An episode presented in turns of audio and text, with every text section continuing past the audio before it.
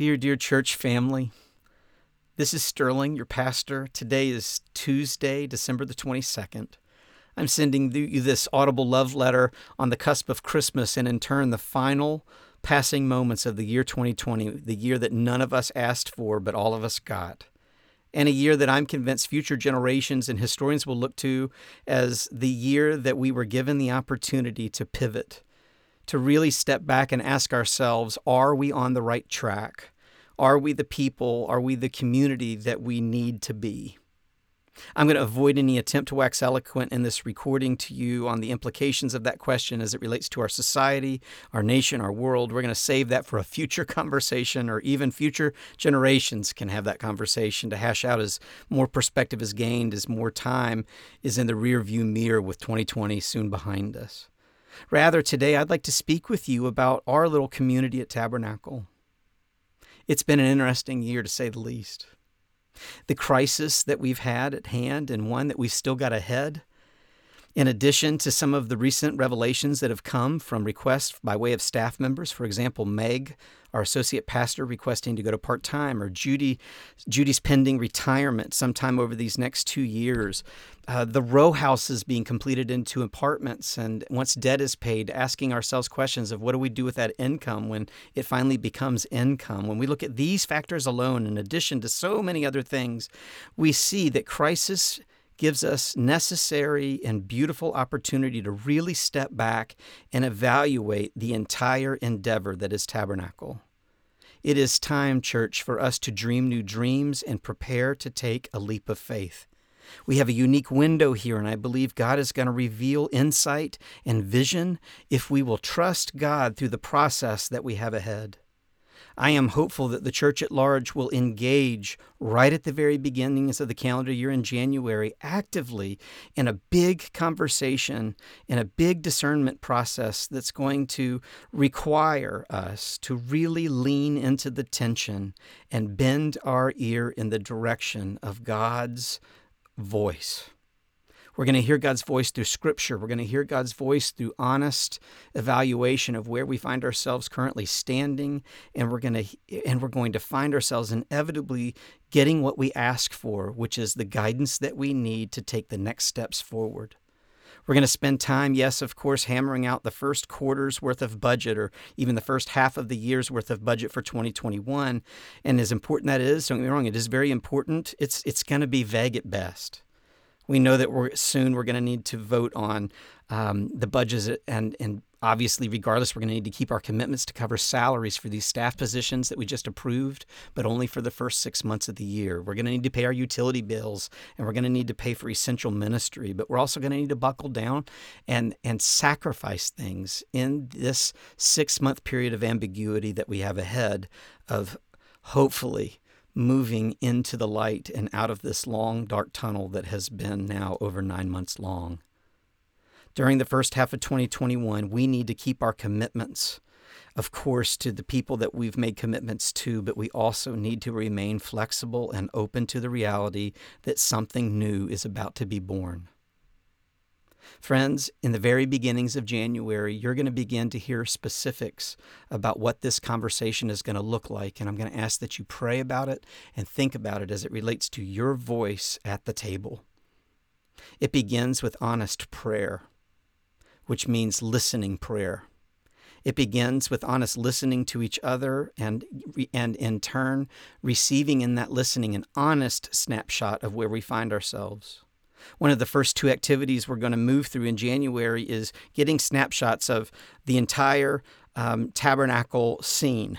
We're going to, I think it's going to be an actual 2 whiteboard scenario at first. Maybe it's not a literal whiteboards, maybe it is, who knows, but one of them's going to be in red ink. It's going to talk about the financial reality that we find ourselves in and have for these last 2 or 3 years.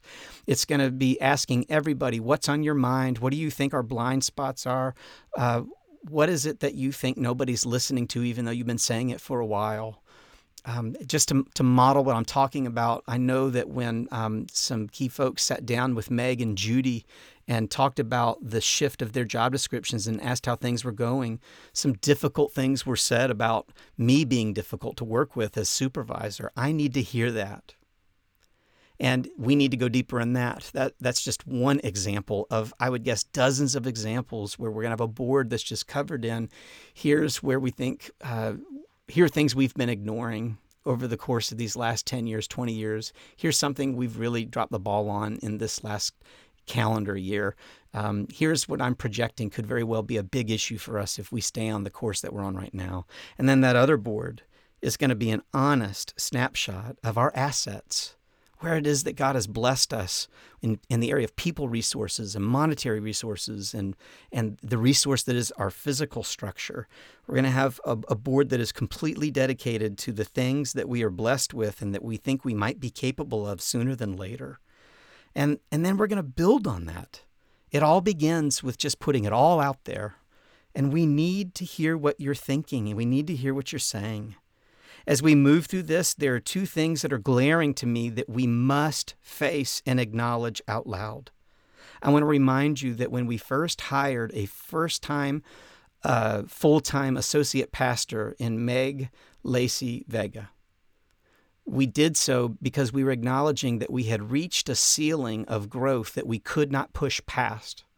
That by the way that we were built and the way that we were doing things, we were basically creating a scenario where we were not going to grow. And sure enough, that's been true. And so as we have shrunk back down, diminished in size, what we find ourselves is continuing to face a reality that we are a family-sized church spending way more money than a family-sized church should on staff and building.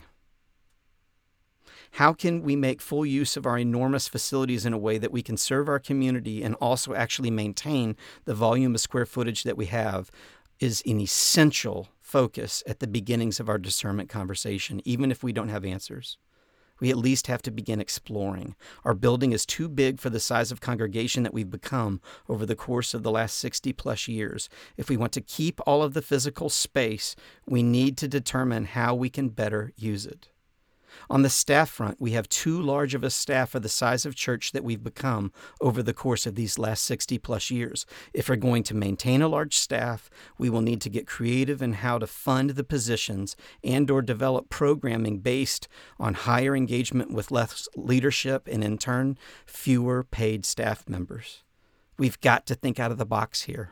An example of that might be, is it possible that we maintain a large staff by sharing staff positions with sister congregations? Would just be one of many examples of us taking a step back and asking big questions. Building and staff have got to get faced early on because it will take the full 6 months to get through the conversation. Yes, the future staff certainly hinges on our ability to gather together for corporate worship. But friends, we have to admit that's not enough. And from a biblical perspective, it shouldn't even be our priority. When the Gospels are really looked at closely and we look at the volume of Jesus' words and where he emphasized what he put a spotlight on, he would say that first and foremost, it's about a relationship with him and in turn going where he leads us. Worship at its best is the moment when we gather back together to tell the story about what Christ did as we followed him out into the world in the previous week. And in turn, in that moment, Christ giving us what we need to head right back out the door and continue to follow him. The staffs, the square footage of the buildings, the programs, all of it are about resourcing people to be better followers of Jesus Christ, which means mobilizing people. So as we begin to think about reintegration and coming back into the physical church building, we're going to have to ask questions about what is the role of worship? And how do we build what we think is something that is authentic to what worship should be? And don't hear that as an indictment about what we've done in the past as much as we've got to have an honest conversation and then build toward it. I'm asking that all leadership and family members, immediate and extended alike in Tabernacle, join the conversation, and I'm asking, particularly soon to be voted upon leadership of the church, to trust the process. We've got to be careful not to rush into big decisions or send out big messages to the congregation that are based on assumptions about how we've been church in the years leading up to this momentous year of 2020.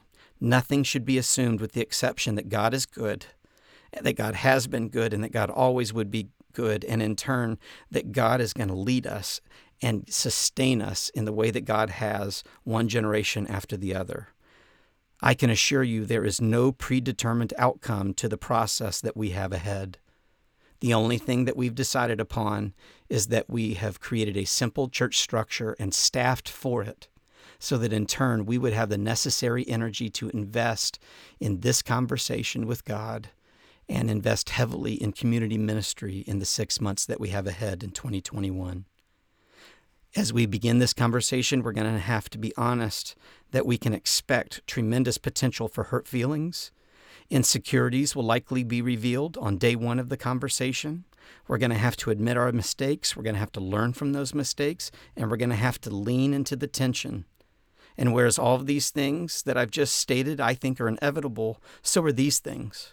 We can assume, I say with full confidence, that our communal and spiritual lives are about to resurface in surprising ways and beautiful ways, if we will trust God.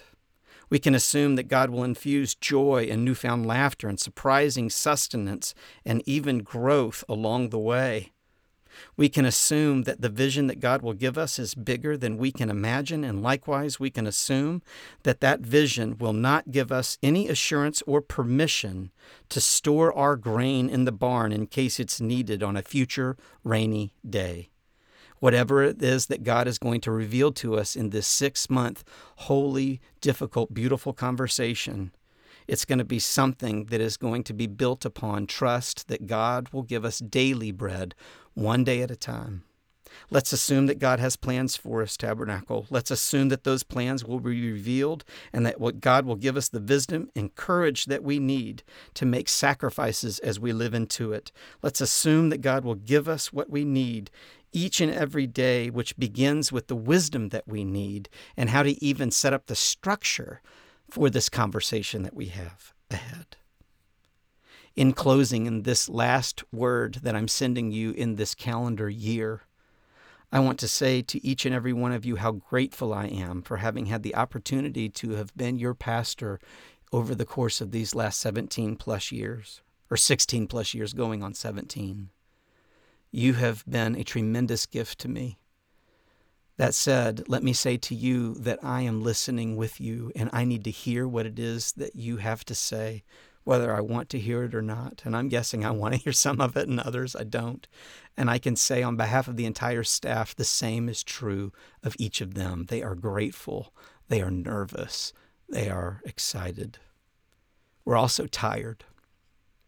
And we are indebted to you that on the other side of this week's Christmas morning service at 11 a.m., that we're going to have a week of time off where we can refresh, re-energize, we can play with our families and our loved ones in whatever way that's possible in the pandemic. And on the other side, let me offer you assurance that we're going to be ready to hit the ground running with this conversation as soon as we step back in on the other side of your gracious gift of some rest. Tabernacle, we love you. Tabernacle, Merry Christmas. We're not quite there, but I don't think it's too early for me to say it. Thank you. Looking forward to hearing your voice and seeing you in whatever way it's possible as we begin the conversation ahead and step into something that will inevitably lead to a next step that looks like a leap of faith. Blessings, friends.